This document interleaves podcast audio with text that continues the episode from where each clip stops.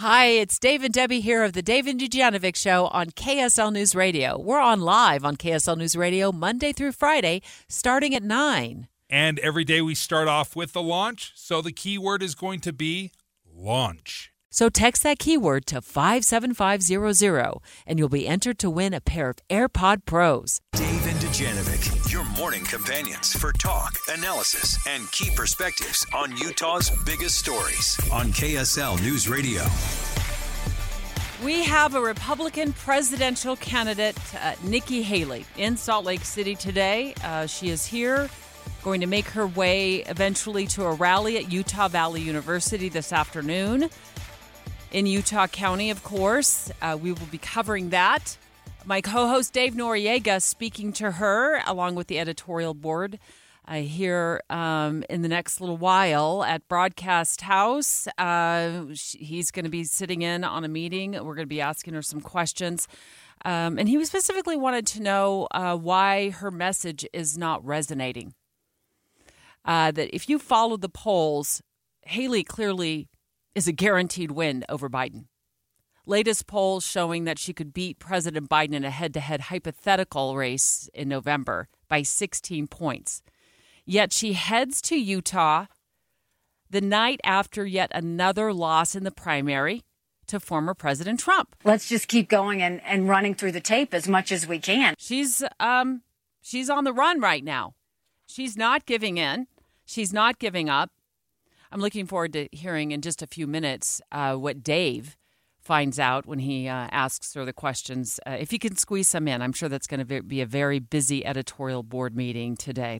Now, on to the drama about Salt Lake City's billion dollar ballpark. Normally we have the launch, but with Dave gone, we decided to skip the launch this morning. The launch brought to you by Mountain America Credit Union every other day when we do the launch, but we're going to skip over that right now for the billion dollar ballpark situation. Dave and Dujanovic. Dave and Dujanovic. Special coverage of the top local story.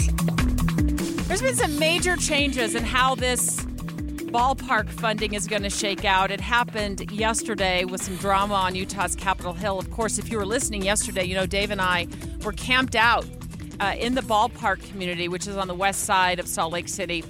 Uh, North Temple, kind of close to Redwood Road. We were broadcasting live all morning long from the Utah State Fair Park, which will be part of this new development.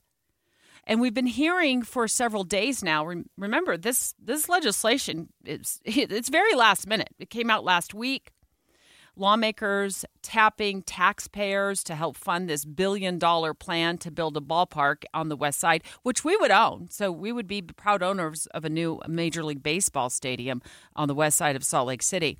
Um, and we were told that tourists were going to pick up the tab mainly because of this hotel room tax that was going to be increased. It was going to be up just a little bit, about a buck fifty for every hundred dollars tourists from out of state drop when they come to town on a hotel room.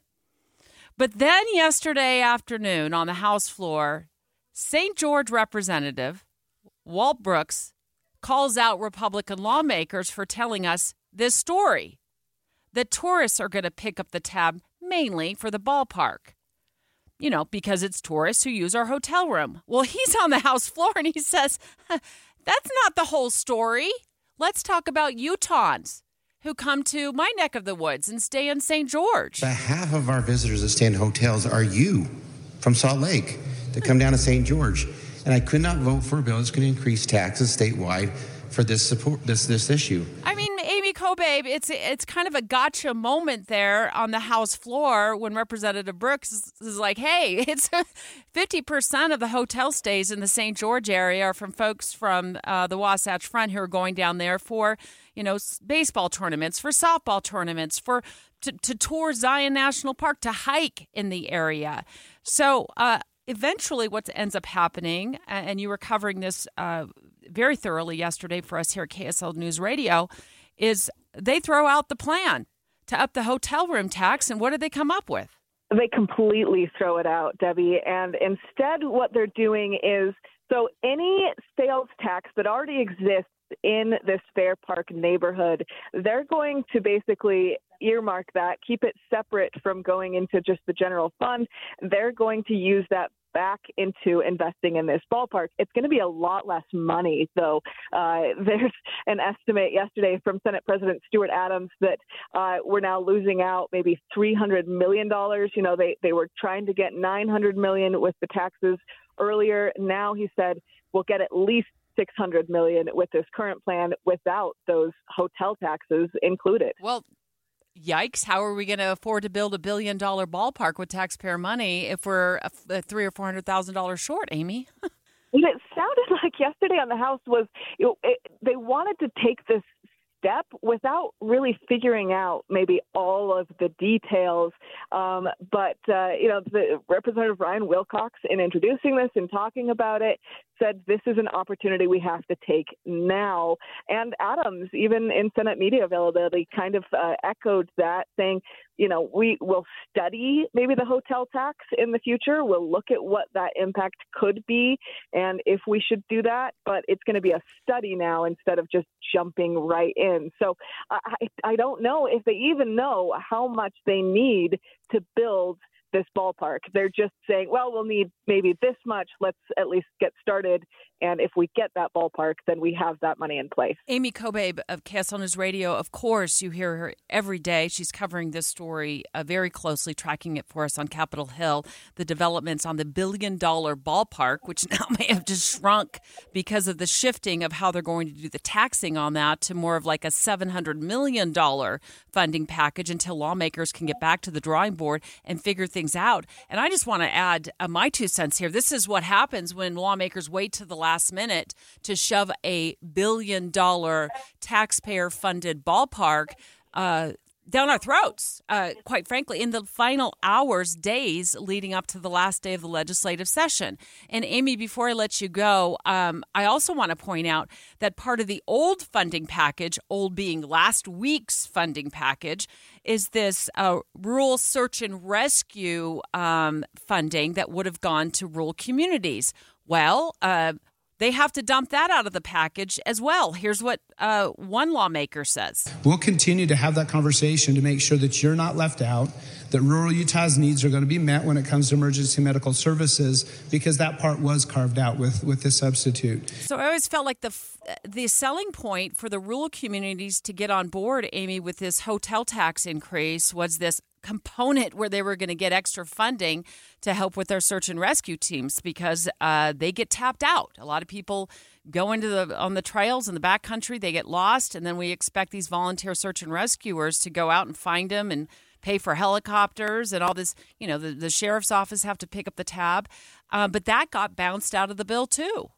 Yeah, so it was just a complete gut of anything relating to that hotel tax, completely gone.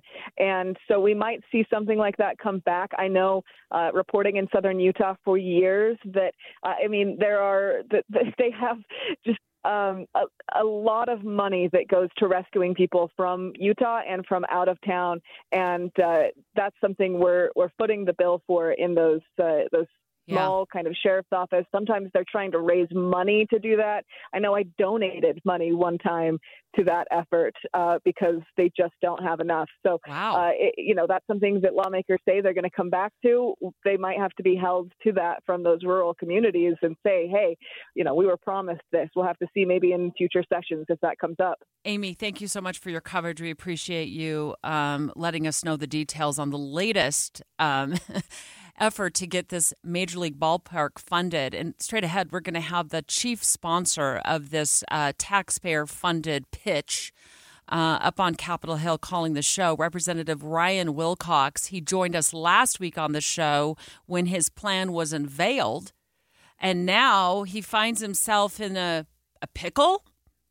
Um, I want to ask him this question does he have any regrets about unveiling this plan uh, in the final days uh, leading up to the end of the 2024 legislative session? Let's just ask him that next. Dave, Dave, and Dujanovic. Dujanovic. Eye on the Hill 2024. Special coverage with Dave and Dujanovic. We got to take some time and sort some things out with this Major League Ballpark um, on the west side of Salt Lake City. Of course, Dave and I spent our entire show in that community yesterday. It was so good to take the show on the road and be in the place where this ballpark will be built or is expected to be built uh, for three hours yesterday. We got a chance to drive around the community and check out, you know, some of the businesses in the area and and and see what's been going on there. And it's it's gone downhill in a lot of those uh, neighborhoods. And the pitch is that this could revitalize this area. And we've been told for days that tourists would pay for this MLB bar- ballpark through a statewide increase in the hotel room tax. Pay a little bit more for your hotel room stay, and Salt Lake City gets a Major League Baseball park and a ball team eventually. That's a good point. we don't have a ball team yet. President of the Senate, Stuart Adams, was live just a couple of days ago with Tim and Amanda on Utah's Morning News, and this is what he said. Again, uh, most of that will be paid for by those that are bringing them in by the by the private businesses, by the private entities. But we are we do have some tax money that we're putting toward that but all that will be pretty much paid by out of state uh, residents because they'll actually be on hotel fees or car rental fees. And I think that so we're actually making those from out of state help fund those ballparks. Well, during debate yesterday over this bill, which, by the way, Amy Kobabe just reported got completely gutted, the hotel room tax is taken out of it. Well, Representative Walt Brooks uh, speaks uh, during debate on the House floor and says, Whoa, whoa, whoa, wait a minute. It's not all out of state tourists that are going to be picking up the tab with this hotel room tax. He adds this layer to the conversation. But half of our visitors that stay in hotels are you from Salt Lake that come down to St. George. And I could not vote for a bill that's going to increase taxes statewide for this support this this issue. Representative Ryan Wilcox, you're the chief sponsor of this legislation. Thanks so much for joining us once again to walk us through it. But I have to ask you uh, first and foremost. I feel like we were being told one thing, and then Representative Walt Brooks stands up. Uh, he's he represents the St. George area and says, uh, uh, uh, uh, hold on a second. Half of our hotel rooms are, you know, taken by residents on the Wasatch Front. So their Utah residents would ultimately be paying a good bulk of those hotel room taxes. Um, why? Where was that story in, in this original pitch? Well, he's talking about two different things. By the way, good to talk to you. Thank um, you. His comments, obviously, uh, yesterday, and he said that in his statement.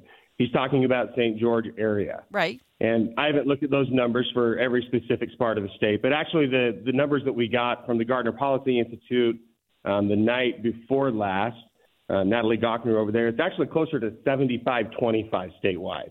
It's not 50. So, it's not 60 40, which is what we talked about previously. It's closer to 75 25. So you're saying 25 25 percent. Of course, we took that out. So, right, but you're saying 25% of Utahns occupy Utah hotel rooms. Is that is that am I understanding that properly? Yeah, that's closer to the accurate number statewide, not just a localized one particular area. But you got that. Why?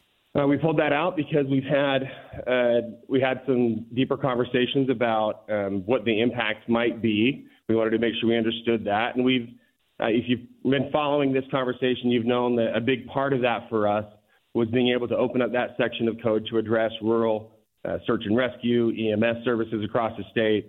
That was uh, really an important part. And frankly, that's one of those where the Wasatch Front in particular and uh, out of state visitors really put a strain on a lot of our rural counties um, who, who are left with the bill to take care of all of those of us that uh, like to visit and frankly get lost and, and leave a mess sometimes. So that was uh, that was the part of that that was hardest to give up. Frankly, we've been looking for a mechanism to do that for four or five years. Uh, we did get an agreement with the Senate that they would help us to address that issue in the interim. That we'll, we will look at the TRT, uh, whether or not that's being spent the way it needs to be, whether or not there's a statewide benefit for how it's currently being appropriated, um, but we are going to continue that conversation. The conversation about what we replace that with was something that we could all agree on. We did have the votes the other day um, on the original bill. I'll just say that up front. Um, but we also felt like we wanted to make sure everybody was comfortable with what we were doing. And uh, so that's where we ended up with giving up the state portion of the sales tax in the new district, which right now generates nothing. Okay. So this would be only from the growth uh, from the private investor that's our partner in this. Okay, so this is where I have to. I've got a couple of questions about this. Uh, first, I want to start with that. This are do you regret waiting uh, until the, the basically the final week of the legislative session to announce this bill and get this pushed through? Was this the is this a fair way to do this for taxpayers? Yeah, this this is literally how Utah operates every year, and that's not in a derogatory sense. We've been talking about this bill publicly for a year about this project. We've had town halls all around the state, including in St. George. We've had uh, open conversations, several in more media interviews on this topic, and frankly, many of the much more important conversations that we've had. Um, that's largely been driven by uh, these kind of conversations. Um, so no, it, it, wasn't not only not dropped at the last minute; those negotiations were ongoing.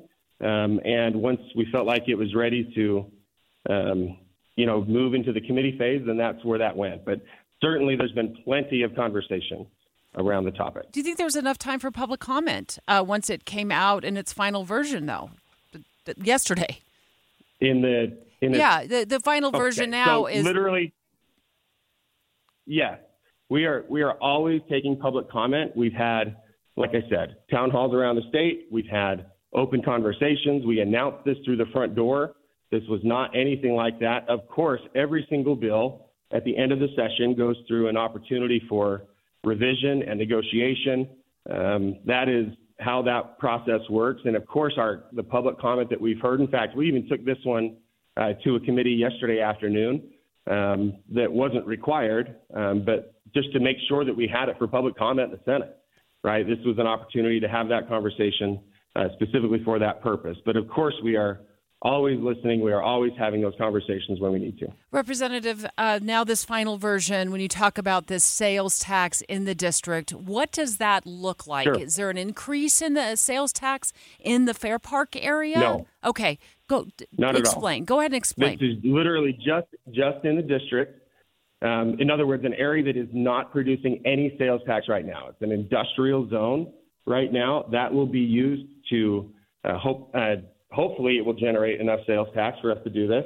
But that's the plan is that we'll invest in that area, meaning the partner will, the private investor will, and then the revenue that we pick up from the sales that are generated in an area that is currently not generating revenue, that's what we'll use to fund the project. And I and I envision the hope would be that in this uh, district would be retail and new restaurants that would also help generate this sales tax. Correct? That's correct. Correct. Okay. Yeah. Okay. So yep. so a lot of development in that area is the vision that will help generate the sales tax. And what how much could it generate? What is the estimate on that? I think estimates are, you know, upwards of 30 million a year from that. That's possible. Um, we don't know exactly what that'll look like because we're talking about, you know, our economists' best projections right now, what we would expect to happen. But we're talking about an area that has been blighted for decades, an area that has been neglected for decades, an environmental remediation project along the Jordan River that has been a problem for decades. You would have seen on, I think you probably ran a story on KSL about the the cartel raid that was conducted on Monday down there uh, by Salt Lake City and UHP. Um, you would have seen, um, I think, 50 something arrests, um, over 100, or excuse me, a thousand fentanyl pills that were that were collected over there, and in addition to cocaine and a bunch of other things.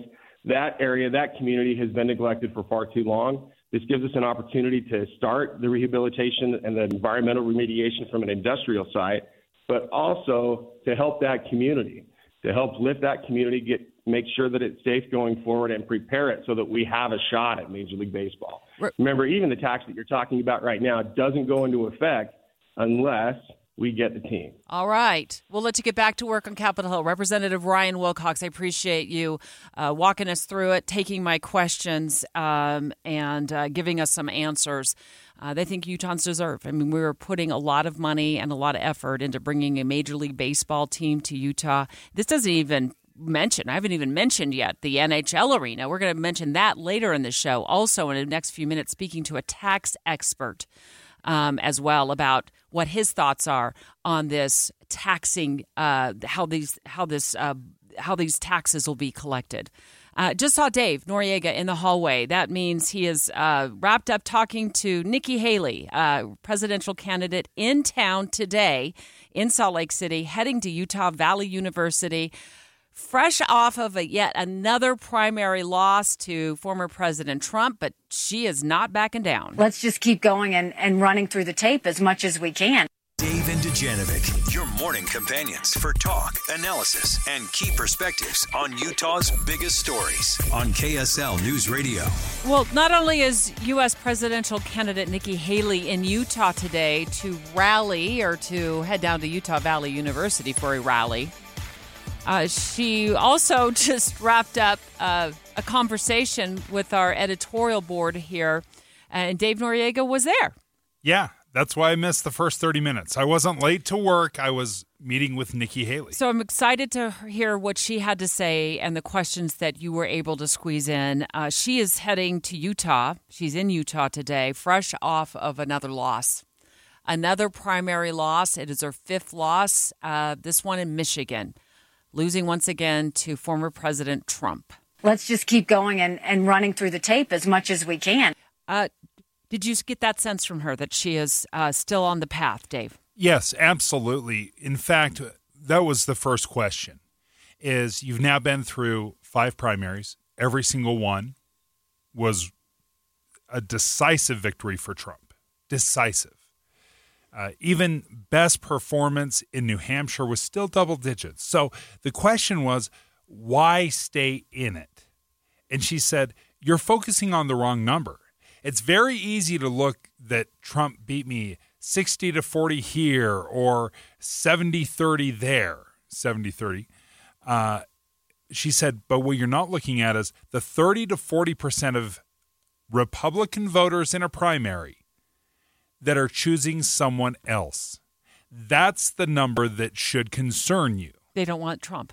Republicans that don't want Trump. Mm-hmm. It's one thing if those are the numbers in a general election, and that's where she kept going back to is saying he is not capable of winning a general election because so many Republicans are saying no specifically to Trump. He has his base. He has the diehards that will never leave him. But what do you do with that 30 or 40% of Republicans that are searching for somebody else? Dave uh, was in an editorial board meeting with uh, Nikki Haley, Republican candidate uh, for the White House, lost again last night to President Trump in Michigan. Uh, she's lost in Nevada. She's lost in Iowa. She's lost in her home state where she was governor of South Carolina. She's lost in New Hampshire. Uh, Super Tuesday in Utah, uh, around many other states around the nation, is March 5th. So that's coming up really, really quickly. Um, I- am curious what she had to say, Dave, uh, in terms of uh, the question that you said you wanted to ask her is why her message isn't resonating when clearly in a head to head hypothetical in the general election, she beats Biden. The latest poll I saw was by 16 points. She trounces him. Yeah, and and I and we wanted to know. This really was at the crux. What is not resonating with Republicans? Because if you look at it logically and say, okay, if the ultimate goal is to win the White House, it's not to win a, a primary in the spring, it's to win the White House, and you have a double digit lead head to head with Biden, what is happening with Republicans? And she said this I don't judge the people you want to serve she looked at Trump and said, I think a lot of voters saw him when he was president as someone that didn't get an ounce of peace or a moment of credit. And that this is an opportunity right now to right a wrong. That the voters are, that are in Trump's camp want to right a wrong. I tend to agree with that. It's it's kind of like when you when you keep keep losing, you keep so under Trump the red wave has never materialized and all the promises that he's made that it's going to happen has never materialized. So Republicans are struggling on a lot of fronts in a lot of different, you know, elections and election cycles. And it feels like we're we're going to come back and we're going to show you this time same team, same leader, but we're going to we're going to prove you wrong. I think it was as accurate and as well put a peek into the mind of the Republican voter as I've heard so far. Again, she said they feel that Donald Trump has not been given an ounce of peace or a moment of credit for the things that he had done when he was in the White House. What does she feel about? Uh, uh, look, I want to address. The, I've been wanting to address this for a while. I her resume is stellar. Okay, she served as a uh, first female governor in South Carolina, daughter of immigrants who started a small business and built it into a very successful company. She worked there as a teenager. Full respect. I worked at my family business um, as a teenager and even probably a little younger. Uh, no, I was probably 13 years old when I started working there. It's a lot of work uh, in a small business. It's all hands on deck. You're building it from the ground up. Um, if mom and dad get paid, the kids eat. I mean, that's if mom and dad are successful in that small business, then you get to maybe eat extra lean hamburger on a Saturday night. It's, it's, you get 80, ex- 80 20 hamburger. that, that is yeah, exactly how stuff. it is. So I have a ton of respect. She's an author. I think she's written at least two books that I know of. Um, and yet she cannot get out of the starting blocks with the Republican Party. So let me address this. That's the elephant in the room. Is it because she's a woman? Um, there's plenty of polling. We can get into that later on um, will we have a female president ever in my lifetime? I'm 50, almost 57 years old, and I wonder this, and I think, okay, come on, Republicans, is this because she's a woman? Uh, did she address that, Dave? Absolutely, she did, and she had a fascinating response. I have said this, and I truly believe it. There will be a female president of the United States. It will either be me or it will be Kamala Harris. Wow, that was a picture. Reading between the lines, what does she mean by that? That- President Biden is going to finish out his term after Exactly. he wins the White House. Yeah, exactly what it is. Whether he gets elected and shortly after resigns because of whatever made up excuse or real excuse, whatever it might be, she is absolutely convinced that Joe Biden is not there. If he gets elected, he will not serve out the full four years. He will step down, Kamala Harris will take over.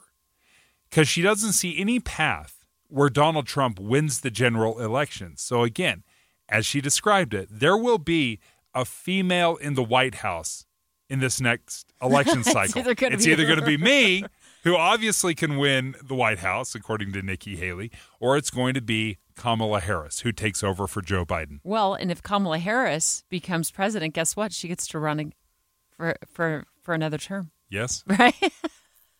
Yeah. Oh, Republicans, you're painting yourself into a corner. You're painting yourself into a corner. Hey, she said a lot more at the editorial board meeting. We've Dave just you know touched on a few things that, that fascinated him and caught his attention. Um, we're getting all of that sound that was recorded during that editorial board meeting, a little behind the scenes action here, loaded into the system, and our producers and editors will be editing it, and we will uh, put it on the air in the ten o'clock hour, Dave. She spoke to us for 25 minutes, and it was impressive. We've talked to a lot of politicians, smooth, concise, well spoken, articulate. It was an impressive 25 minutes. I'm looking forward to hearing more on this in our 10 o'clock hour, Dave. Um, straight ahead, we know that Utah lawmakers had to toss out the package uh, to help fund a Major League Baseball park. Just spoke live to Representative Ryan Wilcox about how that's going to work. You'll hear more from him in just a few minutes about how this new tax package will specifically target the ballpark area where this uh, uh, the stadium will be built. But we're going to get our tax expert we had on the air yesterday back on the line straight ahead because there's a huge question here. After they got rid of the hotel room tax because southern Utah and other rural communities just didn't like it, that statewide tax, there may not be enough money generated from this new tax to fund the billion dollar ballpark. Dave and Dujanovic. Eye on the Hill 2024. Special coverage with Dave and Dujanovic.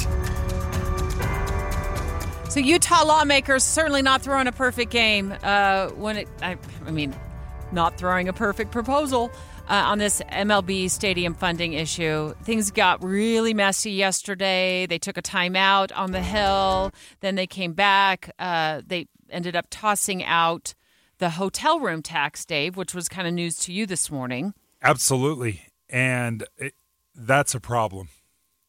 I mean, that's a big problem because if you're not going to fund it, if you don't have a very clear way to pay for the entire project, then they take their ball and they go home.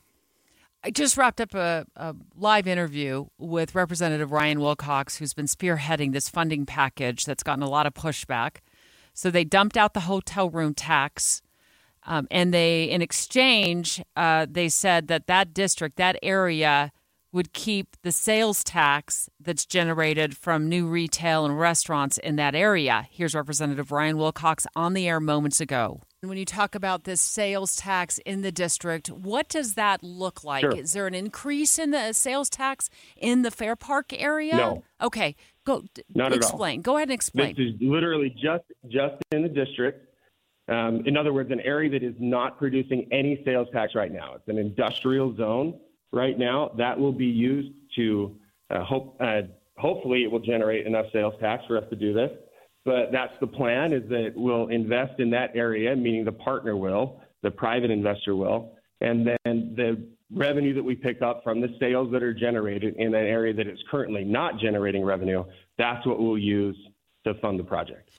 Joining us right now is Steve Young, a tax lawyer a chair of the state and local tax committee of the American Bar Association. And Steve, when you saw that get stripped out, that uh, transient room tax, and now they're admitting we might be several hundred million dollars short on this. What do you make of it? Very interesting for sure. I think the the plan, it sounds to me, is that they're just going to wait and see how this plays out over the next, you know, it's 2024 2030, I think is when they have to have the team picked. And so, it, you know, what's the economic growth in that district going to look like over the next six years? Maybe it'll be greater than anticipated, and that's sort of the the hope. And if so, then all these, it's not just the sales tax, that's the new piece they just added, but the original bill had various other taxes from the district going to fund the repayment of the bonds on the stadium for that 900 million and that's that's sort of the hope that you know you, you give this big shot of economic boost to that district, that you know west side area, and that there's enough economic activity through you know hotels and restaurants and and uh, sales of merchandise. You know, you know, let's say it's the Utah baseball team, whatever the, the name is, Utah Blizzards or something. Maybe that's the hockey team. I don't know what the name will be. Anyway, you, you sell a bunch of a bunch yeah. of merchandise for that team, and and that's all sold around the stadium, and then that new 4.7 percent sales tax, that all gets funded into this campaign to repay the bonds, and so that that's sort of the hope. But you know, clear, clearly some uh, interesting dynamics at play. You know, I didn't see the hotel tax falling off. That was sort of a uh, strategy to tax the out of staters that would be coming into the state to stay in the hotels, but those in southern Utah really objected. Uh, those in Park City, it sounds like, felt like that's you know not appropriate to use all those funds for the right the stadium. So so they've gone back to now the 4.7 percent sales tax, which wasn't in there originally, but you know now all those merchandise sales. Uh, instead of just the hotel and uh, other taxes, but all those merchandise sales around the stadium will go to, to help fund this now under this current proposal. So, so the only way this works, I think, is if that growth is so substantial, and you know the team comes and and, and it all uh, works yeah. economically to, to bring in enough money. Steve Young is a partner with Holland and Hart and chair of the state and local tax committee of the American Bar Association. Really appreciated him being on the show with us yesterday as we broadcast live from that ballpark community or what will become eventually the ballpark community on the west side of Salt Lake City. And Steve, that's that is a big what if. I mean, it sounds like almost like a chicken and an egg scenario. You know, it, it, we have to get a baseball team really for development to take off in that area. And so, as a tax expert, is this the best way or the best way to do things in your view from that thirty thousand foot up level? Well, for better or for worse, it's sort of the the economy we live in now, where these sort of public private partnerships happen all over the country for all kinds of economic development reasons. And the, you know, there's upfront costs that have to be incurred, and then there's what we call tax increment financing, where, you know, in whatever area, let's take the convention center hotel downtown, that was started in 2014, and it was a public private partnership where in that area, the Hyatt that's now downtown, you know, was it was agreed by the state in 2014. They get a portion of those taxes back over the next 25 years to help fund that. And now it's come to fruition. The hotel's been built. And in order to make that happen, it wasn't happening with, with private money alone. So there had to be a public-private partnership for that for that to work. And, and over time, that appears to have been a, a positive thing. It's been good for the tourism industry, the convention industry in the state. And if you look around the state, um, we're always competing with states in the Midwest, states on the coast, for economic activities, including a Major League Baseball team. You know, other other cities are having this exact same conversation and trying to come up with a package that works. Yeah. And for better or for worse, it's just the world that we live in now, and it's a, it's a competition amongst states, Yeah. and you have to put up some sort of public money often, especially in a, a relatively small market like Salt Lake. and Yeah, you're in compared to competing LA with other LA cities. New York. Exactly. You're competing Yeah. with other cities. And if you don't have a good enough uh, offer, if you don't make a good enough proposal, then they go somewhere else. Thank you, Steve. Uh, next, Dave has more with from his conversation with presidential candidate Nikki Haley. When you're running for president, this is about addition. It's about bringing as many people in as you can. It's not about pushing people out of your club. Hi, it's Dave and Debbie here of the Dave and Dujanovic Show on KSL News Radio. We're on live on KSL News Radio Monday through Friday, starting at 9. And every day we start off with the launch. So the keyword is going to be launch. So text that keyword to 57500 and you'll be entered to win a pair of AirPod Pros. Dave and Dujanovic, your morning companions for talk, analysis, and key perspectives on Utah's biggest stories on KSL News Radio. I have said this and I truly believe it. There will be a female president of the United States. It will either be me or it will be Kamala Harris. Those words just uttered just not too long ago by Nikki Haley. Um, Dave was in on the editorial board meeting um, with the Deseret News, KSL. Um, spoke to Nikki Haley live in person, Yeah. uh, and she said, "Hey, you know what? There's going to be a female president." It's one of many things that she said. It'll either be me or it'll be Kamala Harris, which is a message. There's so much in that statement. It's very simply put, but it says so much. Number one, it's either going to be me, meaning I've got to win the primary. Uh, Donald Trump will not win a general election. That's what she's saying. So if there's any chance for a Republican to run and win, it's me. So it's either going to be me or it's going to be Kamala Harris, meaning Joe Biden would beat Donald Trump. And Joe Biden's not going to serve four years, another four years. At starting at 81 years old, he'd be 85 by the time his term is done. She's absolutely convinced that Kamala Harris would have to take over for Joe Biden for whatever reason, mm-hmm. whether he dies in office or he resigns, he steps down, he who knows? What's a Number- strategy?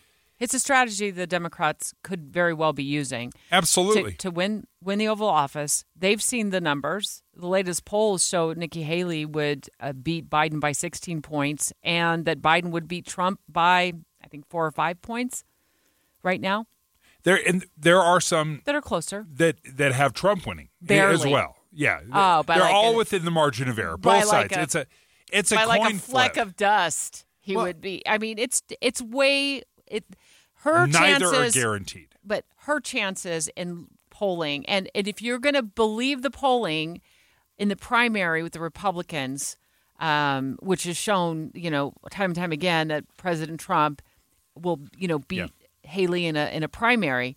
Uh, then you got to believe the polling the other way too. So there we are. So what else did she talk about?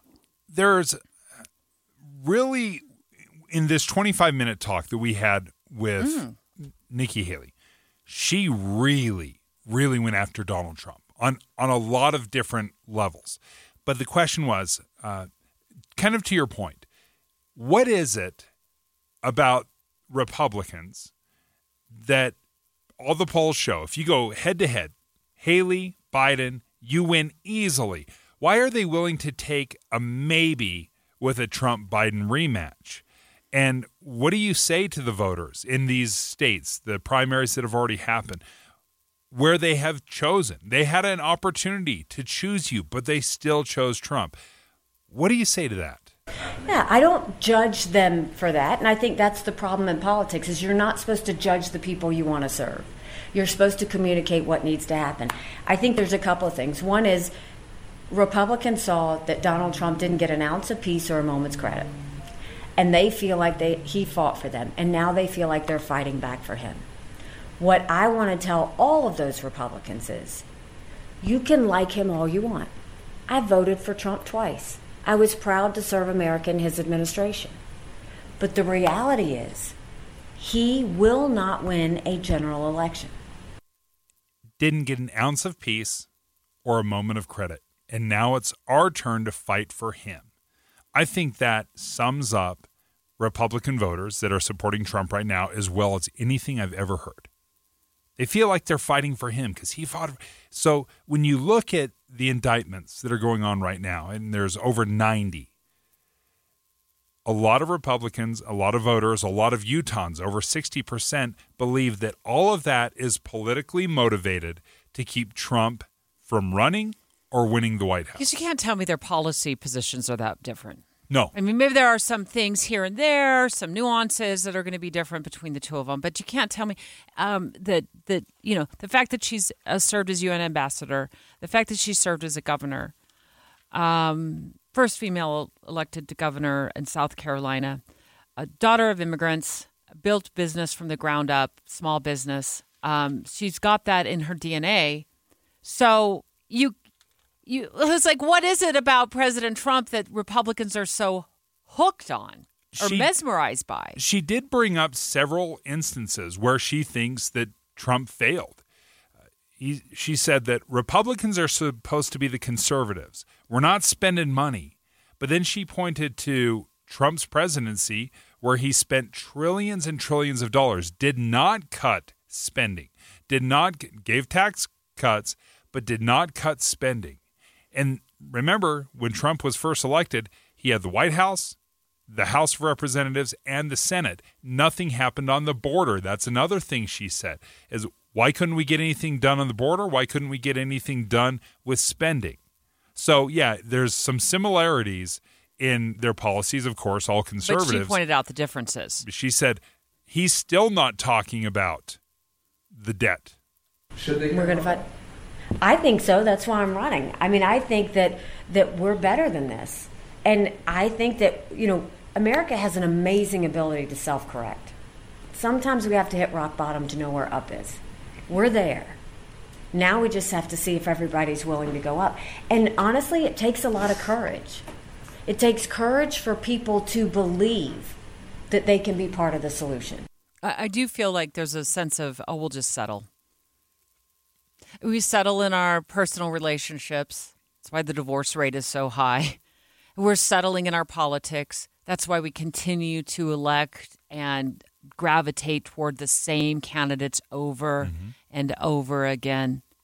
I, am curious though what else she had to say. What what resonated with you, Dave, when you were in on that that, that editorial board meeting with Nikki Haley this morning? She brought up Trump's humility, and I think that's a word that I think most people would agree, is not a word that often uh, gets coupled with Donald Trump. When you're running for president, this is about addition. It's about bringing as many people in as you can. It's not about pushing people out of your club. And that's why he won't win a general election, is because he's not humble enough to realize you need them. She said he's not getting the independents. He's not getting any Democrats right now. Right now, he's getting hardcore Republicans, and they are propelling him to victory in these primaries. I'm also curious what she said about, um, um, you know, why President Trump, um, you know, he's been promising this red wave. and it never materializes. It's laughable now. Folks, there's no red wave. There's no red wave coming to save you. You got to save the the party if you want the White House. That is in part what frustrates Haley is because he has been so prominent as the figurehead of the Republican Party. And she said he's got his fingerprints on, on every yeah. aspect of it. It is why Donald Trump will not win. Because if you look at all of those demographics going back to 2016, look at how it continues to fall. And look at the races it's bringing down with it. I mean, that's that's the key is you have to bring those people in. Since he lost the races in Georgia, what has he done to bring any of those people in? Nothing. He lost in 2018, he lost in 2020, he lost in 2022. But look, a couple weeks ago, Republicans lost the vote on Israel. Republicans lost the vote on the border. The RNC chair lost her job. Donald Trump had his fingerprints on all of it. So, at what point will he be held responsible for this string of losses? That's what Nikki Haley is asking. Nikki Haley in town today spoke to our editorial board meeting. Uh, earlier this morning, Dave was sitting in on that. Thanks so much for bringing us uh, that recording of that conversation with her. You said she was with the editorial board for 25 minutes. There's much more still ahead because Boyd Matheson also sitting down for a conversation with Nikki Haley as well. He'll be joining us in the 11 o'clock hour uh, with his takeaways of that conversation. And then she's heading down to Utah Valley University. What are her plans for the rest of the day, Dave?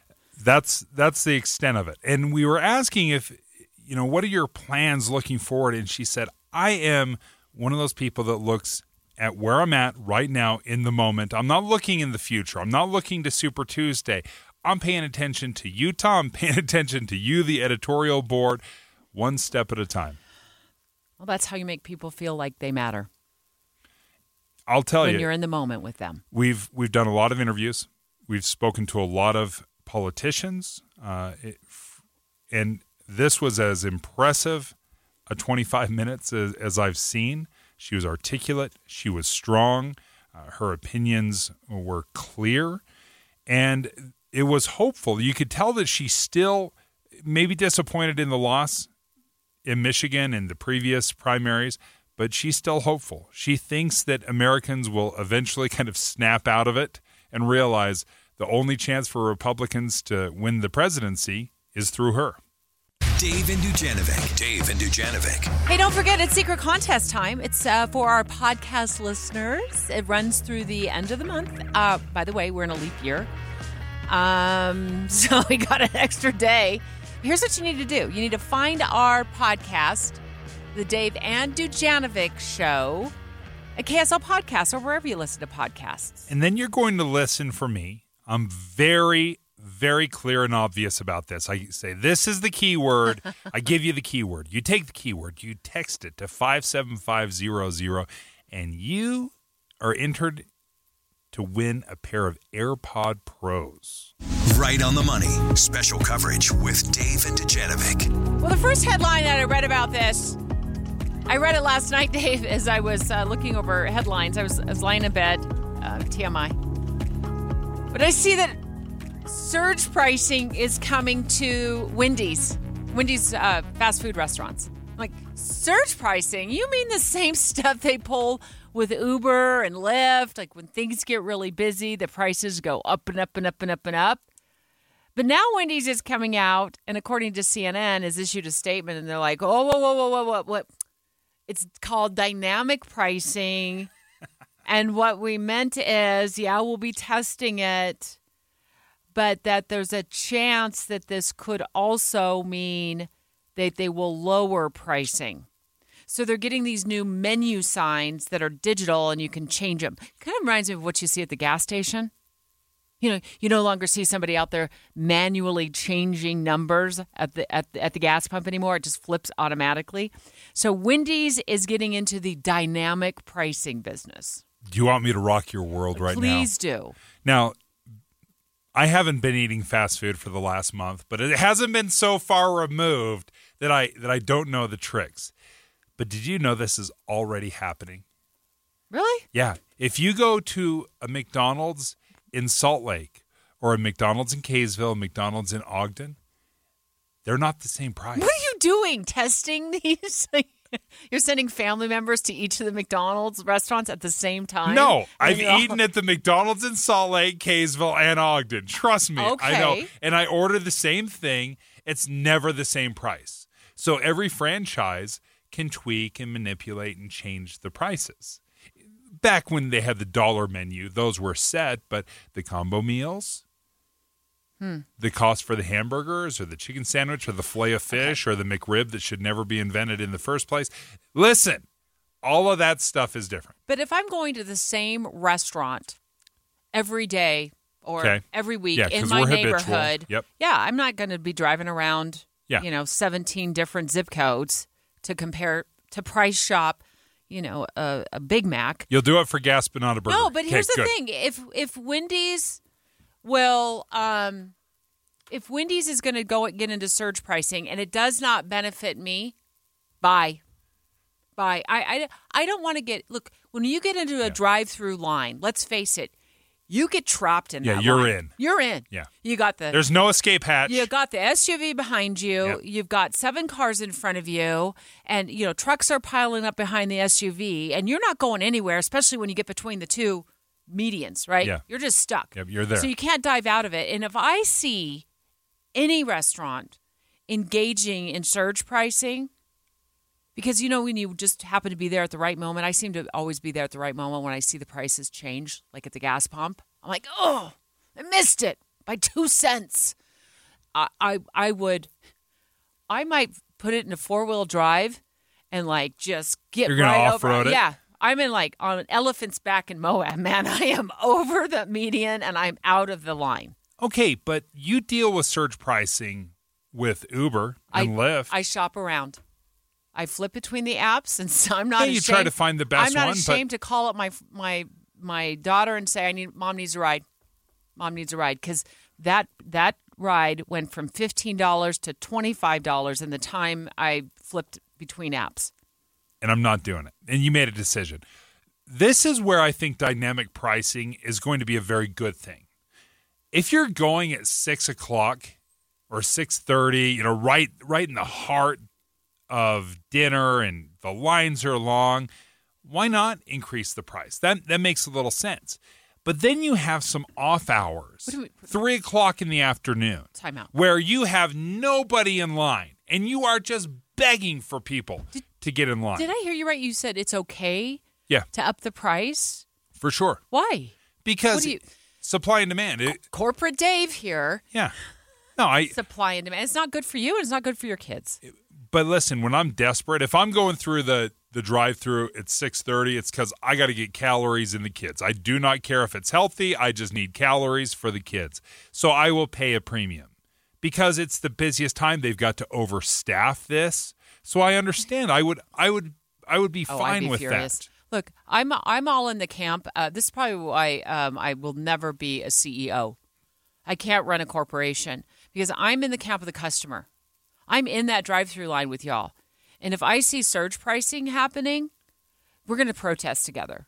I mean, it'll be it'll be a peaceful protest, but we're going to protest together. I'm going to rally everybody out, and I'm going to get us all through that drive-through line without making a purchase. I'm going to go buy uh, everybody's dinner across the street just to prove a point. I'm not on side of corporate America when it comes to taking advantage of busy families. I've been that mom who doesn't have any food in the fridge, who's sitting in a drive-through, and I'm already feeling defeated because I didn't plan and meal prep anything, and it was 99.9% of the time it was my job to do it. So basically, what you're doing is taking advantage of moms who already feel defeated because they haven't fallen, you know, haven't, you know, gotten anything together for dinner that night. And we're spinning into the taco drive through or the hamburger drive through. And now you're going to, you're going to stick it to us even more. I think it's just wrong. And, and I, I don't like the message this sense. Now, remind you that Wendy's is uh, like, oh, no, we meant that it actually could mean lower prices. It's not, yeah, we're changing the boards at the drive through and we're changing the boards so we can flip between prices. But this could bring lower prices too. So that's their statement as of today. And this is the second element to it why I like both sides of it. if you're extra busy and you've got to overstaff the dinner hours and you want to bring more people in and you've got to pay for that and you got to raise prices, okay, I'm fine with that. But if it if there's another layer to it where you are running on a skeleton staff, it's three o'clock in the afternoon where nobody is eating. Well, if you want to encourage people to to come eat a little earlier and you drop it down 10, 20%, or you you have a true dollar menu for those hours, that's what dynamic pricing allows you to do. Dave, I just looked up Wendy's profits. It was more than $2 billion in 2022. It surged up 4%. They're not hurting, my friend. So I, I don't I, look, if surge pricing does not work in this mother's favor, she's gone. I'm never coming back to that restaurant again. I don't care if I'm in the middle of nowhere and it is the only restaurant after the Mirage in the desert. Trust me, friends, I'm driving on by. We better have some old French fries that slid between the seats seven years ago because that's what we're munching on until we get to the next city and I can go through a drive through line that doesn't surge price. I won't do it. I just won't do it. Phone calls? Let's do phone calls. 801 575 Talk. 801 575 Talk. Would you do that? Would you pull a Debbie? Would you pull a Debbie on this one? If you saw a restaurant surge pricing when you were standing in line or you found out they were doing this to your kids like on their lunch break from high school, would you boycott that place as a family? 801 575 Talk. Your calls next. We just heard from Dan Bammes. He just broke the news moments ago um, that Senator Mitch McConnell has announced he's going to step down as Senate leader in November. We've been monitoring the live feeds. Uh, Dave, you've, you've got uh, a feed pulled up from us for us from who? Who's this from? MSNBC. MSNBC. Let's listen. However, I'll complete my job my colleagues have given me until we select a new leader in November and they take the helm next January. I'll finish the job the people of Kentucky hired me to do as well, albeit from a different seat. And I'm actually looking forward to that. So it's time for me to think about another season. I love the Senate. It's been my life. There may be more distinguished members of this body throughout our history, but I doubt there were any with any more admiration for the Senate.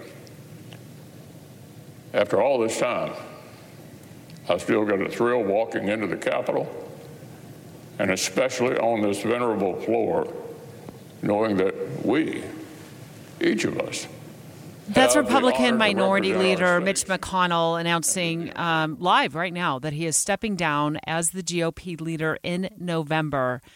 Uh, he's been there a very, very long time. Uh, he turned 82 years old last week. Uh, he's been there since the mid 80s, 1985. And of course, uh, if you recall, in the last several months, he's had a few um, instant instances where it looks like he's having some medical episodes that have concerned, you know, the the public, uh, his his electorate, and uh, folks back on Capitol Hill as well. The big announcement, obviously, is that he's stepping down. I, I think an interesting detail that he just mentioned is that he will con- continue to serve out his term. His term doesn't end until 2027, mm-hmm. so he'll he'll give up his seat, but he'll still serve for another three years. We'll continue to track the developments on this breaking story with our team of reporters and producers. Let's get right on the money. Right on the money. Special coverage with Dave and Dujanovic. Well, first, we thought Wendy's was announcing surge pricing. That's what all the, the you know stories, news articles that I were, read about it uh, last night were saying is that they're going to do surge pricing. So when things get really busy, they're going to up the price.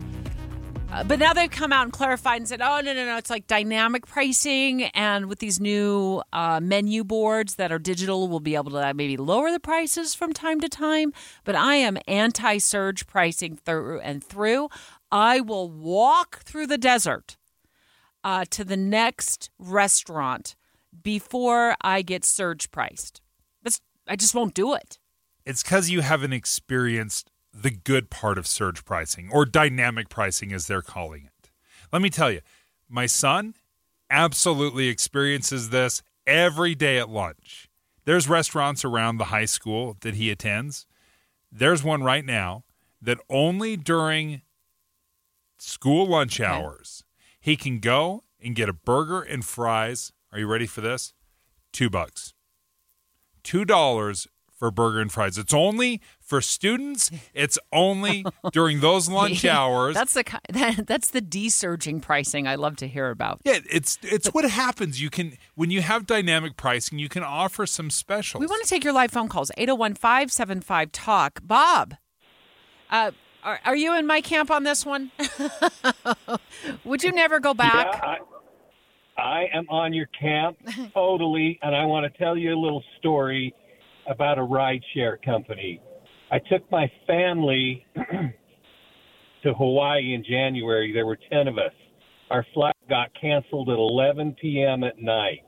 We couldn't get rental cars back because they were closed, so we had to do, get uh, hired. I'll tell you who it was. It was Lyft. Hired Lyft to pick us up. We had to have two cars. They charged me $166 to go from the airport to the hotel. The second one came and he said to me, I'm going to cancel your request.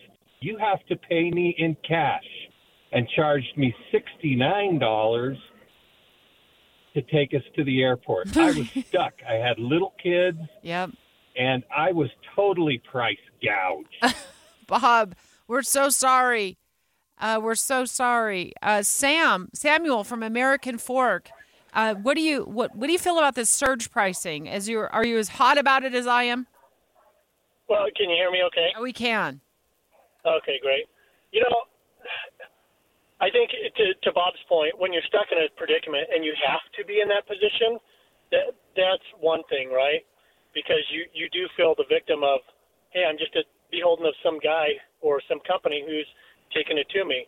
When we're talking like fast food, um, yeah, I look. It's a product and a service. If you don't like it, you walk away. Yep. If you like it, and it works for you, you jump in. And and I think our market really lends to that kind of uh, approach where there's a lot of companies I never go back. If I have a bad experience, I'm like, sorry guys, you you had one shot, that was it, I'm out. So I think from a perspective of just how the market runs, I'm always voting with my choice, and and I appreciate that there are choices. If if McDonald's wants to serve breakfast 24 hours a day, I, I'm in. I like breakfast. if, if they don't, then then I'm out. I Right? know, So I'm- I, at I'm, the end of the day, I'm I'm with Oh, you, go ahead. Samuel. I absolutely I love the McDonald's hash browns every single time. Thanks for your take on that. Dave wanted to to say something. I went to a fast food place early morning. I was starving. I grab something, and they're like, uh, "Do you want a supersize monster size that?" I'm like, "Yeah, sure, double supersize monster it." And I get the bill. It was for one person. It was a sandwich, a drink, and some French fries, whatever, uh, hash browns. Fourteen seventy two. It was fourteen dollars for a fast food breakfast, and I was done with them. I will never go back. I was you wrong. were you were bugged. Yeah. I remember that day. And that's the danger of dynamic pricing. If you get gouged, you may lose that customer forever. You may have made an extra buck, but that's it. Um, right now, the Wendy's Baconator, Dave, is almost nine dollars. Our producer looked it up to order it on an app just a few moments ago, and this is not the entire meal. That is just the Wendy's Baconator. Eight dollars and sixty nine cents. Now I don't remember the last time I had a Wendy's Baconator. It sounds delicious. It's just not my style at age fifty six. they can't surge price that. They cannot surge price that. Any any restaurant that already has a $9 fast food burger and tries to surge price, yeah, I'm out. Dave and Dujanovic. Dave and Dujanovic. Priced out. Housing. Special coverage with Dave and Dujanovic. We're so excited to have the support of the Stern team. Um, of course, big name in real estate all over Utah. When we go in depth on being priced out of housing, they've been very, very helpful with direction on where the market is going, where interest rates are going, and from time to time we have them in studio with us. Uh, today, uh, with their support, I'm going to talk to you, Dave, and our listeners about prepping your home for sale. Spring is a big time uh, for home sales. A lot of uh, sellers will be, you know, looking to put their home on the market. A lot of buyers will be out looking around because traditionally, just this is my experience as a home buyer and a seller, and I've sold a number of properties and I've bought a number of properties um, in my time. Um, people want to buy a home in the spring, early summer because they want to be settled in for the school year when the school year starts. And it makes a lot of sense. There's a practicality that comes to this. But when you're selling, there's kind of this sweet spot where you don't want to sell it in one day and you don't want to sell it three months down the road, right? You, you're trying to find can I get as much money as possible from it? uh, hmm. without overpricing it and then having to do these. So that's know, not my things. philosophy at all. And I have sold many homes and I've sold. Because you're underpricing it, Deb. Two, no, I've sold two homes. Actually, that's not true either. Um, and let me get to that in just a moment.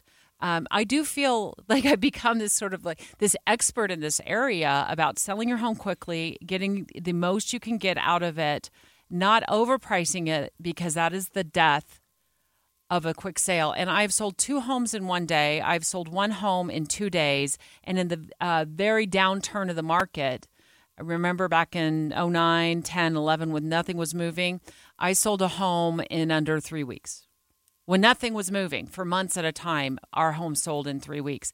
And there's a method to my madness, okay. and I want to share it with you. Let's hear it. Because I actually feel like, of the two of us, I probably have a lot more experience in this arena. And it's not because I'm underpricing it, I'm not fire selling my home. In fact, the way I've done this, Dave, I have made a lot more than listing price on my homes. A, a lot more. So let's start with this the first thing you need to do is are you interested? Absolutely. You're looking at me I'm like in. I'm like nuts. Okay. No. All right. So let's go. Let's I mean, let's I'm, I'm just telling out. you, you have the experience.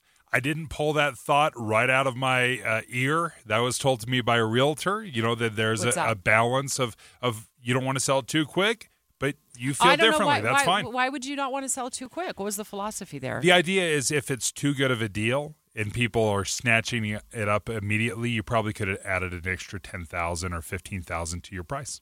Okay. So here's my experience. Um, you got to start 8 to 12 weeks in advance. You, to, to prep your home before you ever get it on the market. You've already I always use a real estate agent. That's just my philosophy. A lot of folks tend or want to do the DIY home sales. I'm not at all intrigued About by that. that. You're right. Right. I get a real estate agent and I'm already sitting down with them weeks before it goes on on the market. Um, and then before we do anything, we, before we take photographs, before we uh, we have already started talking about pricing, before we go in depth on pricing, I am making landfill runs. I'm going through every nook and cranny. I'm throwing stuff away. I am the best. My best friend now is at the drive-through at the at the local donation center. I I was at the landfill in my last home sale no less than eight times. I'm dumping stuff we no longer need and that is not useful to anybody else. I'm removing old fo- I'm removing family photos from the walls. I'm getting rid of them. The last thing I want to do is have a potential buyer not be able to see past my bridal portrait mm. and see their own family in that home. It's no longer going to be my home. It's Right. going to be their home. They don't need to see uh, pictures of my kids when they were one year old. Is that hard? No, not at all. Because at this point, this is another important Because you're thing. removing the memories. So this is another important thing, and this is where I push back on what that real estate agent told you about uh, not in one day. This is no longer an emotional issue. This is strictly a business transaction. Do you think Walmart wants to leave things marinating and rotting on the shelf? They want to move merchandise, and that is my philosophy. I have made the decision to sell. I'm not kidding. I'm not messing around with this. You've I already am- made peace with it. I'm all You're in. saying goodbye to your children's Yeah, I'm not- wall that has little Yeah, markers I'm on not, there. I'm not interested in five days of open houses. Sorry to the real estate agent. I'm just not interested in getting out of the house over and over again and having the phone ring at eight o'clock the night before and say, "Oh, guess what? Can you get you know, the kids out of the house today and tomorrow, or tomorrow and the next day and the next day because we're going to have some showings." I'm going to move this house and move it as quickly. You're going to the dollar store, you're buying all the cleaning supplies, and you're going to scrub that top to bottom. And this is not the time to start remodeling. You're not pulling up carpet and redoing carpet. This is my view, and this is how I do it. You're cleaning the carpets. Yes, you're paying a couple hundred bucks to clean the carpets, or you're buying a, a cleaner yourself and doing it yourself, whatever the case. But you're going to put in $4,000 of new carpet, and that buyer's going to come in and go like, oh, shoot, I like pink carpet, or I want hardwoods. So you've spent four grand, you've spent a lot of time, you've made arrangements to get all your furniture out of there, and now you're the buyer comes in, and that, trust me, they will not like what you have. Not one buyer has come in and kept what I've had. They're going to make it their own, and they should. It's their home now. It's no longer yours. There's also a, a flip side to that as you're decluttering and you're hauling all that stuff off to the landfill. You're not hauling that into your new house. So perhaps you don't need three full U-Hauls of stuff. Yeah. You know, you're already getting rid of it. I hired movers uh, because for the big stuff, I think my bill was maybe five or six hundred dollars Oh wow. That's because I'd gotten rid of so much stuff. I'd sold stuff. I gave stuff away. Right, Gustavo? Where's Gustavo? He knows. Give him some nice chairs for his family. Um, anything that went outside never was allowed to come back inside. If I had a garage sale and I put it out, it didn't come back in the house. Now this is the next part. It's the pricing, uh, and this is where your real estate agent's like, oh, it gets you know super tricky because you don't want to sell it too quickly. I, what's my time worth? Ten thousand dollars? Probably not. I have found that you've got a price based on the condition of your home, the area of town you live in, and the market situation. Okay. It's not your fault if you got to sell and you got to move because you're moving for your job and it is like the worst time to sell a home. You just got to have to accept that. It's Yeah. part of the business transaction that you're now in. You're letting go. You've let it go of the emotions. This house is going to be somebody else's. Okay, you're moving the merchandise. That's all you're doing. And so, um, my best advice on this is listen to your real estate agent. Um, on the number. they're going to get the comps, the comparables from the neighborhood, and they are they're going to tell you, hey, the the fact that you have like tile here and you've done a special mosaic here doesn't matter with the price. The fact is, this square footage with three bedrooms and two bath in the neighborhood is selling for this price, and find the right price point. If it's a little bit less, that's okay because I have priced on point every time, and I have had on three homes, Dave, bidding wars. The last home I sold, I had 12 offers. And I had real estate agents, not my own, because I love and adore them and I trust them, come to me and say, Oh, you underpriced. Exactly what you just said. Mm-hmm. And you know what? I sold for a lot more than what they would have even priced it at because it creates excitement. You do not want to let your home marinate on the market. Marinating is for steaks on a Saturday, it is not for your home. You are getting out of that home and you're trying to get it sold in spring because the longer it sits on the market, the more the buyers think there's something wrong with it or that you're desperate. So the problem with overpricing at even $10,000 is it distracts the buyers to feel like they're getting gouged and that doesn't generate the in my view does not generate the excitement that you need when a home first goes on the market. The pictures should be awesome. The posting should be amazing. Do you And- pay for the pictures? No, it all comes with out of the real estate fees that I've paid because the seller It's one of the things they is- offer. Yeah, this is controversial, but you know now with with the six percent that the seller pays for their home, that's been in court and it's been uh, they're they're talking about you know maybe being able to negotiate, but as part of that price that you pay to sell your home to the real estate agents, the pictures, the marketing, it all comes with it. And here's an important caveat. And again, we're going to make sure we get the mention for the Stern team and thank them. Um, when you list your home, this has worked for me. Thin out the furniture and get out of the house for the open houses. Get out of the house, go on vacation for a few days. Learn your home's true value in 30 seconds. Just visit sternteam.com. Hi, it's Dave and Debbie here of the Dave and Dujanovic Show on KSL News Radio. We're on live on KSL News Radio Monday through Friday, starting at 9. And every day we start off with the launch. So the keyword is going to be launch. So text that keyword to 57500 and you'll be entered to win a pair of AirPod Pros. Dave and Dujanovic, your morning companions for talk, analysis, and key perspectives on Utah's biggest stories on KSL News Radio. I have two of my colleagues in studio with me. Both had a chance to sit down and talk to presidential uh, Republican candidate Nikki Haley, who was in town, uh, both Boyd and Dave. We're better than this. And I think that, you know, America has an amazing ability to self correct. Sometimes we have to hit rock bottom to know where up is. And she thinks we've hit rock bottom, eh, especially in the Republican Party, where they've lost, they've underperformed in election after election after election. They're going to recycle Donald Trump, most likely. And she says, At what point are we going to wake up and move on and look for something new? Boyd, you also sat down with her for a one on one? Yes, interview. we did a we did a one on one for Sunday edition for KSL five TV. We'll be sharing a little bit of that today, coming up at 105, and of course she's down at Utah Valley University. I thought some of the most interesting things. Uh, I always want to know from these things. You, you kind of know the answers of you know President Biden, President Trump, you know, that kind of stuff. Uh, it was really interesting to listen to some of her animating principles, the things that kind of get her out of bed in the morning that make all of this exasperating, exhausting thing that is campaigning and realize she's been doing this for over a year. Uh, so imagine all of that. Uh, and what is it that actually makes it worth it? And to me, one of the interesting things she talked about was this whole sense of, you know, most of the country is not talking about this the way politicians in Washington are talking about it. Uh, she actually described in, in just a hallway conversation we were having uh, about what she did when she was uh, ambassador to the UN. That she would have the ambassadors from China, from Russia, uh, from all these places to her home. And they would talk about their children and their grandchildren and what's going on with the people in their country. Uh, building relations, not just transactions, because even if someone is, quote, an enemy, you still have to be able to have a relationship so that you can deal with things, solve things, resolve things. And uh, I thought that was a really interesting uh, uh, approach and her, and her perspective there.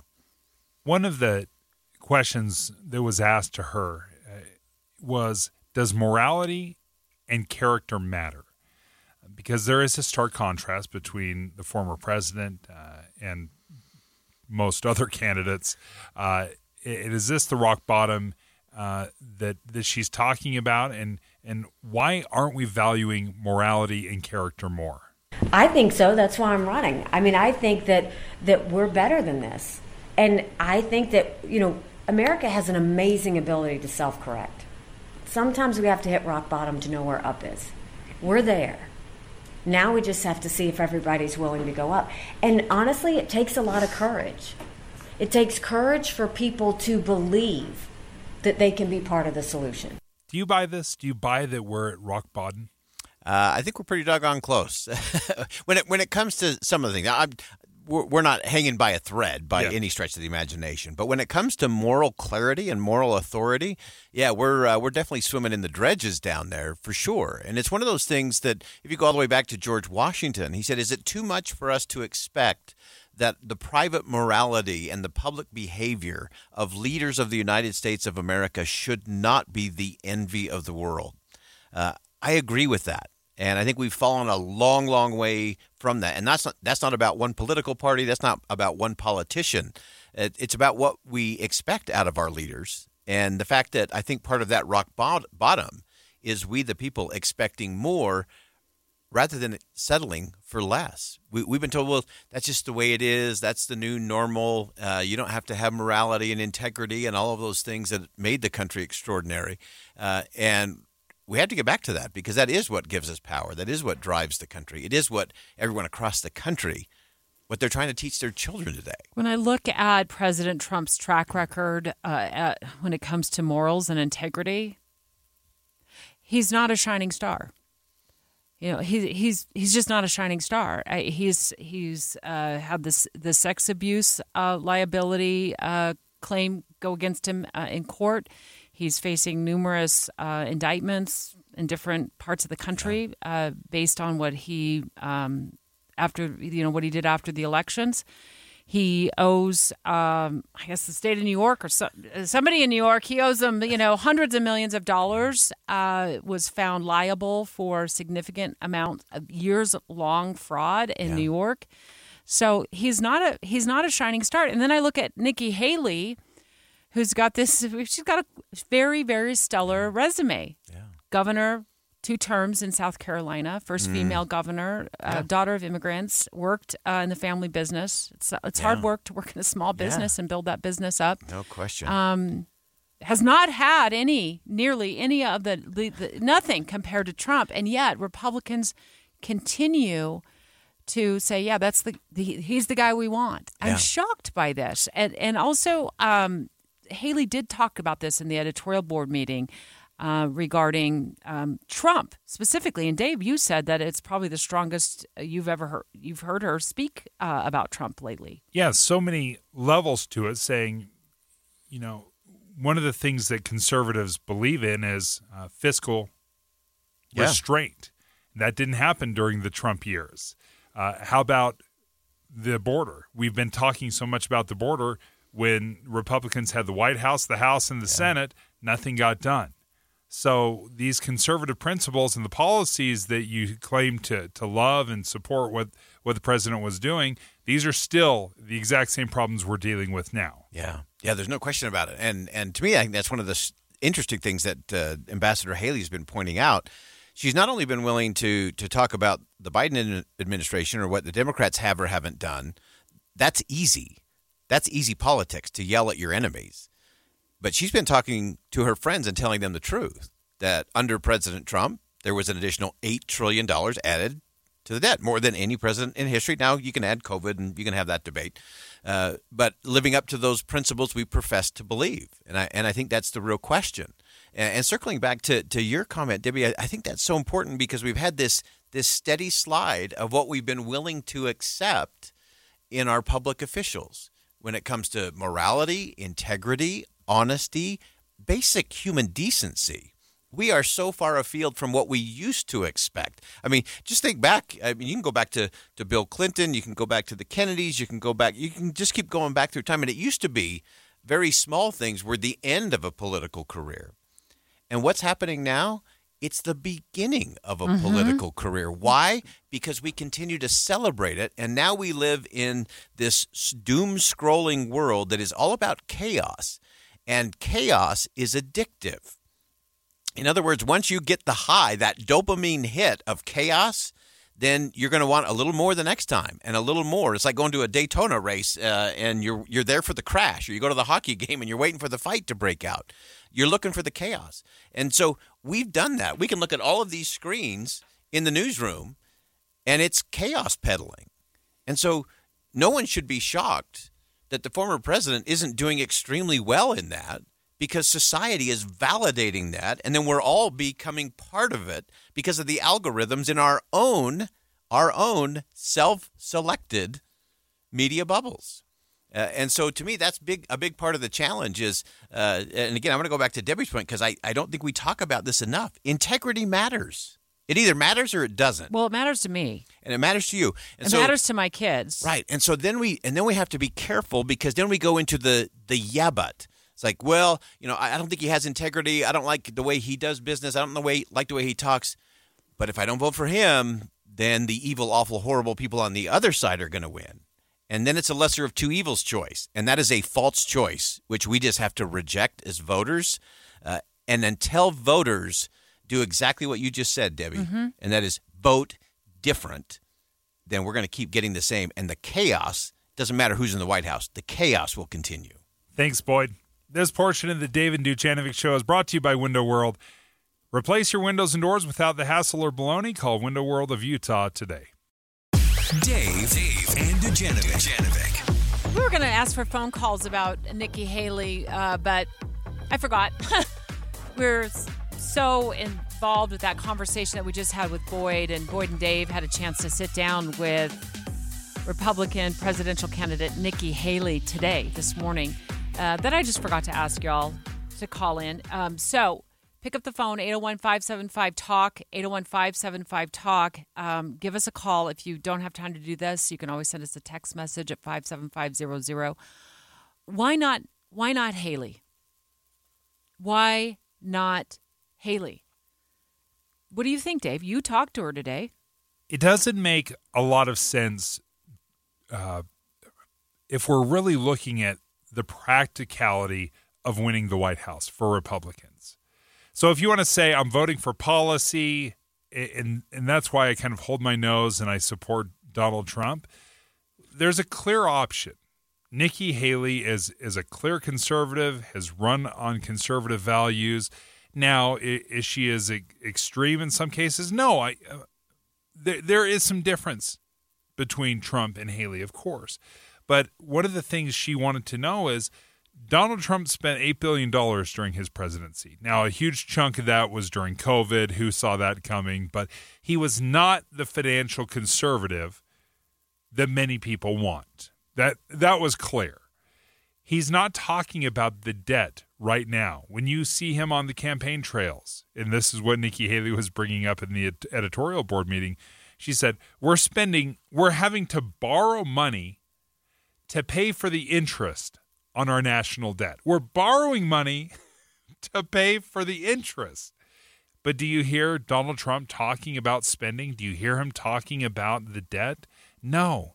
And she doesn't understand why that's not a priority. We also were talking about this when you ran back in from the editorial board meeting uh, to jump on the microphone with me at about 930 about the string of losses uh, that Trump has his fingerprints on, and he's helped hand Republicans over the last several years. It is why Donald Trump will not win. Because if you look at all of those demographics, going back to 2016, look at how it continues to fall. And look at the races it's bringing down with it. I mean, that's that's the key is you have to bring those people in. Since he lost the races in Georgia, what has he done to bring any of those people in? Nothing. He lost in 2018, he lost in 2020, he lost in 2022. But look, a couple of weeks ago, Republicans lost the vote on Israel. Republicans lost the vote on the border. The RNC chair lost her job. Donald Trump had his fingerprints on all of it. We're taking your phone calls 575 uh, talk 575 talk. Mike in Salt Lake City. Mike, what do you think? I, I'm I'm troubled by our politics significantly. There's no doubt about it. I'm 60 years old, but um, it's not as simple as saying that uh, uh, the morality of the individual has to trump anything else. No pun intended, uh, because if you love 70% of what one candidate does, you loathe 30%, but yet the other candidate uh, you you love uh, 30% and loathe 70%, and a lot of that is based on the morality. You have to choose the lesser of two evils, and, and this this is where the difficulty lies, because it's not that simple. For example, um, I really really liked uh, her, her very much until um, I started reading and studying and finding about uh, what she has done since her governorship and her ambassadorship. And then I start thinking, gosh, she's in bed with the Chinese, and this makes it extremely difficult uh, wait, wait, for me. You, you have to okay, but you, you've got to be able to back that up, Mike. What do you mean by that? Yeah. When I say she's in bed with the Chinese, I'm talking that she has been working uh, as a uh, um, lobbyist and in groups that lobby heavily in Washington for Chinese interests. And so when it comes down to it, I have to decide as a voter what's a bigger deal to me? Well, China to me is by far the single biggest threat to our markets, to our economy, and to our defense.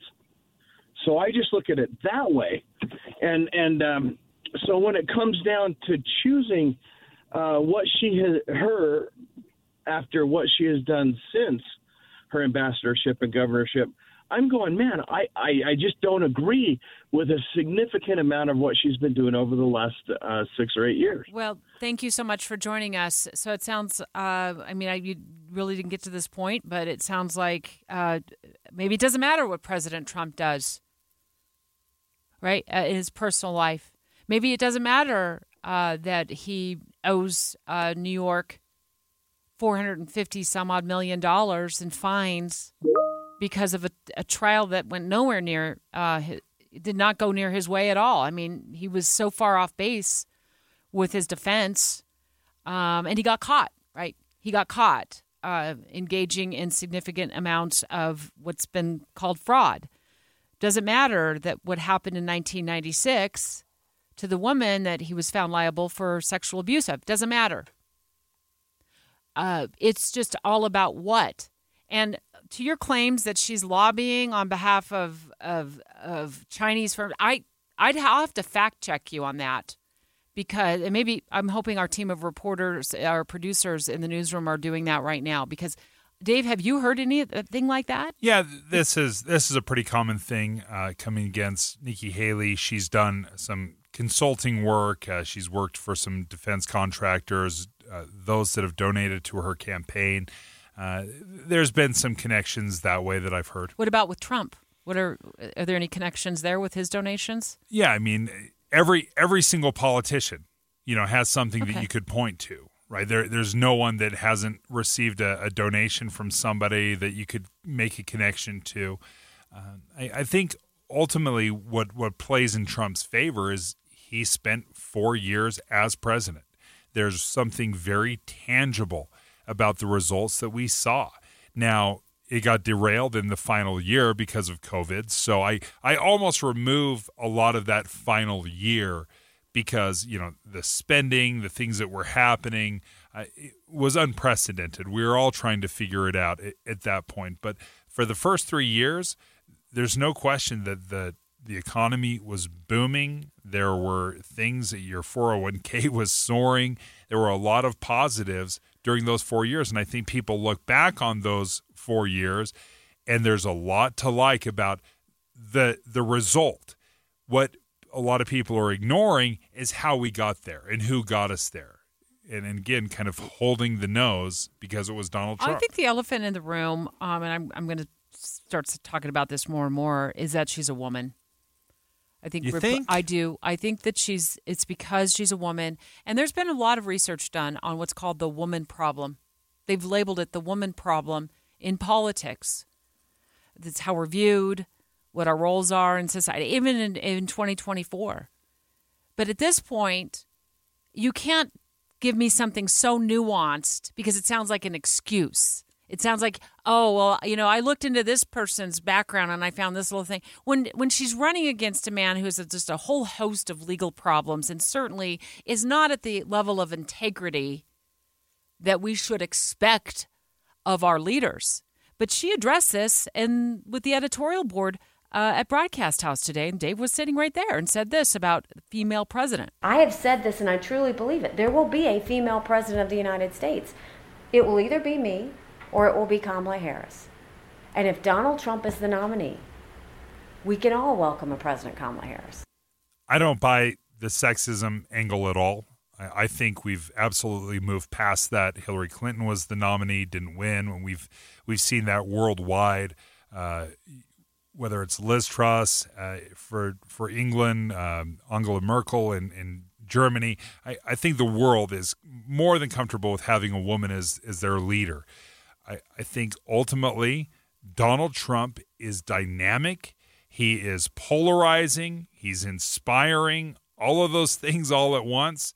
And he is the unicorn. He came from nowhere. He wasn't a politician. He was a businessman. That plays in his his favor.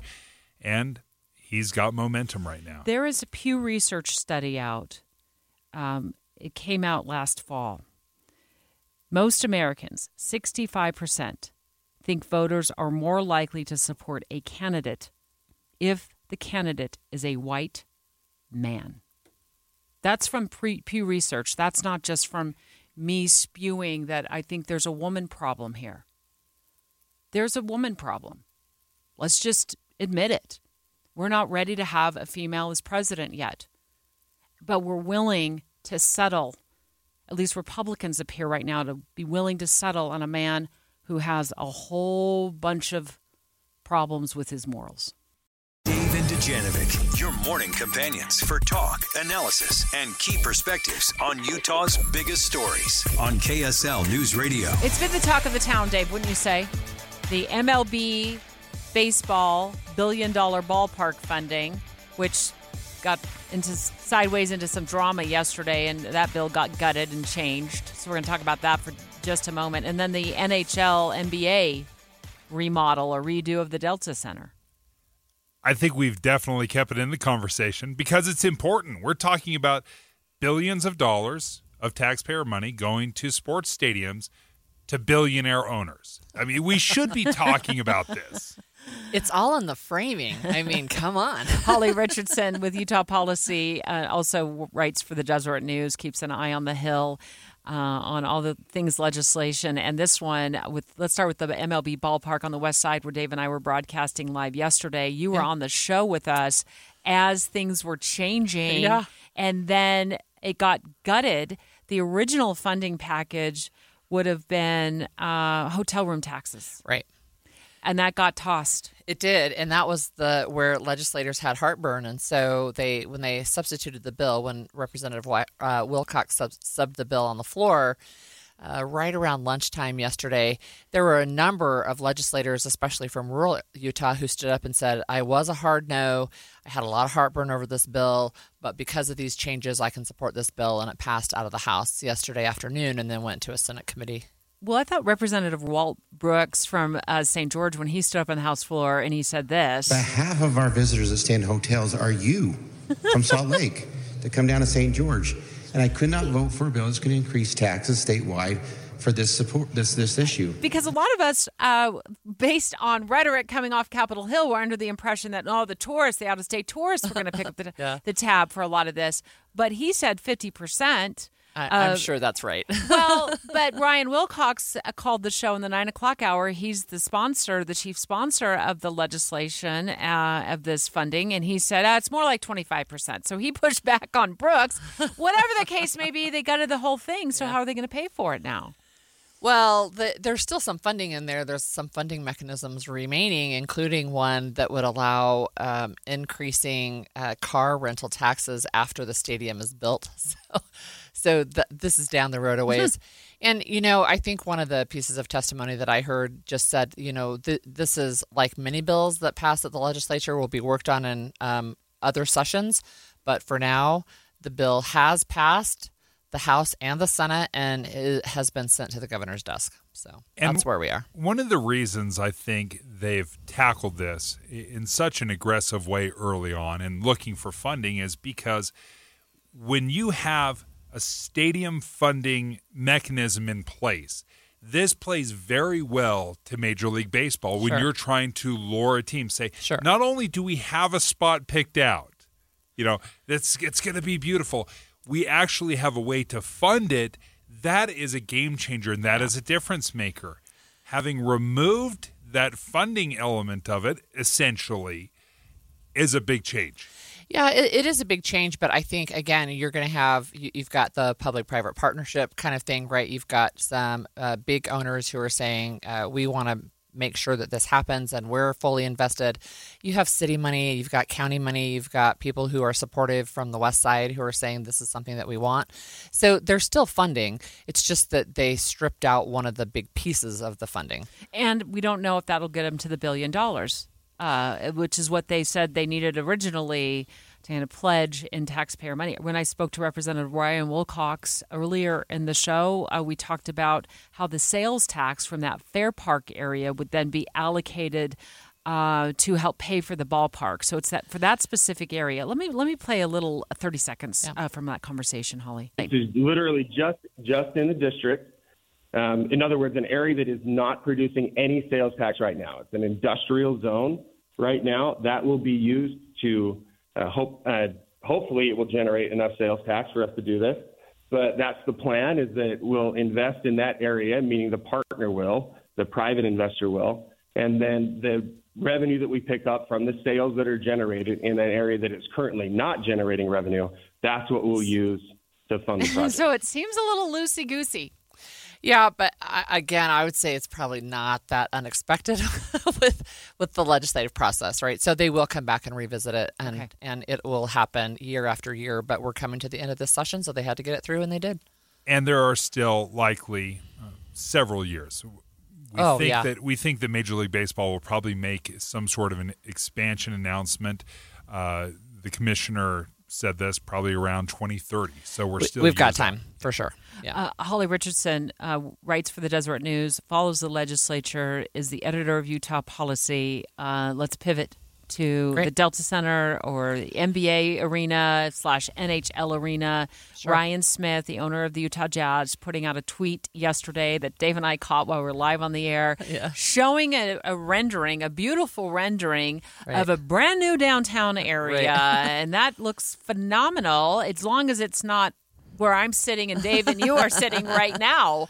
They may Uh, take this building. Who knows? and they need another billion for that. I don't think taxpayers across the state have as much heartburn with it because that billion dollars would be raised with the sales tax increase in Salt Lake City specifically. Yeah, so that bill, I listened to the presentation on the Senate floor. It was last night, and um, Dan McCay is a big NHL fan, has been for a long time. So he's the sponsor of this bill also. And one of the points that he made is this is not a stadium bill, this is a build a city bill.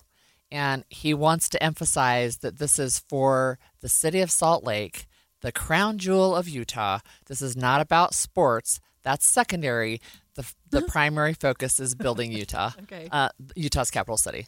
We'll see where they spend that billion dollars and how much of it ends up in a, a stadium, and then you can tell me, oh, this isn't a stadium bill. Well, maybe right, but but anyway, that bill passed out of the Senate and is over on the House side, and it's currently in the the House Rules Committee, just Mm. waiting to go on the board and be discussed. Okay, so it's just sitting Yeah. right now, uh, waiting to get out of committee. It'll get out of committee. It it's not. like yeah, I mean, the Rules doing this. Committee is where they Yeah. send the bills out in, in order of In- priority. right. But yeah, Was there any uh, reference at all to this possibly being included with a, a jazz redesign, or would this be a hybrid kind of uh, arena? Was there any reference to that in the bill? I, I didn't. I didn't read that in the bill. Um, I didn't see hear that in the discussion either. But I, I mean, there's anything is possible.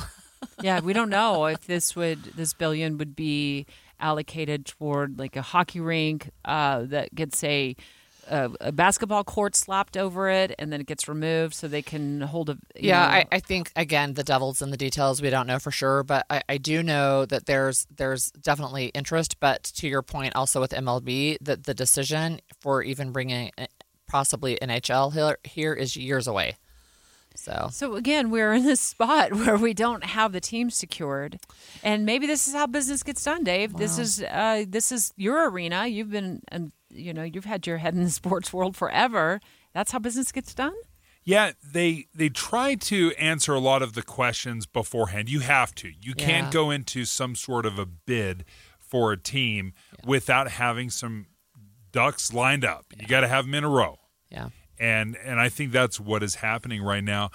What it speaks to me is we're probably farther along in the process than we realize. There's there's a little bit of an urgency that is happening. Mhm. I think because of the conversations Yeah. that are going on behind Do you feel closed that, doors. Holly? Yeah, I, I agree with that actually. I, I think there is um I, I think we are further along. I think there are things that the public doesn't know. Um I, I'm not privy either, but but one of the things that Representative Wilcox pointed out yesterday is that the name of a potential team will have the word Utah in it and not just Salt Lake City. So I don't know if that is a, a teaser or not, but it sure seems to be. Well, And- that became the debate in the Olympics too. Sure. Back in uh, the '90s, when we were bidding on the Olympics, would they be the Utah Olympics? Well, they ended up being it ended up being SLOC, Yeah. the Salt Lake Olympic Committee. Right, So the writing is on the Right. wall. Remember SLOC, the Salt Lake Olympic Committee, and it was the Salt Lake Winter Olympics, and that's how we remember it. That's how we hosted it. Yeah. So I don't know. Being held in Morgan. yeah, but even with the Olympics, I mean, we we had to prepare ahead of time. To your point, Dave, right? we we had to prepare ahead of time. Yep. Same thing with 2034 Olympics, saying, "Look, we do have the Mhm. venues. We're going to make sure that they're, you know, kept up, but we also have new venues, whatever it is that we need to be able to get the IOC to say, yeah, you're the preferred city." Holly, thank you. You've been invaluable. Uh, My pleasure. Thank you so much. Uh, editor at Utah Policy, Holly Richardson. Thank you. Yeah, thanks, Holly. Um, we're going to take live phone calls straight ahead because I'm wondering if our listeners feel like their vision of downtown Salt Lake City with a brand new hockey and a brand new NBA arena with a bunch of restaurants and maybe some new hotels and condominiums and a lot of glass buildings everywhere. That's Ryan Smith's vision if you look at that graphic, right? I'm seeing, I'm Yes. remembering that right, Yep, Dave. Absolutely. Yeah. With fireworks in the background. Just so you know. I mean, there's going to be fireworks. Well, we had well. the there it is. We put it on our live stream. So if you're streaming us right now on our app, you can see that tweet from Jazz owner Ryan Smith and the photo that I have been staring at for two days. Is that your vision too? 801 575 Talk. 801 575 Talk. Looking forward to your live phone calls next. Dave and Dujanovic. Is your vision for a brand new downtown that will, you know, host an NBA team and an NHL team and look kind of like the Vegas Strip? Is is does it mirror what Ryan Smith, the owner of the Utah Jazz's vision is? Uh, we've posted the photo that he posted on Twitter, aka X, yesterday during our show. We caught this and we started talking about it. Dave, it, do the play by play if you don't mind. We've posted it, by the way, on our, our news radio app, KSL News Radio app. Uh, you can also go online and look at it at kslnewsradio.com right now. Number one, it's a big, beautiful new stadium that is not the Delta Center.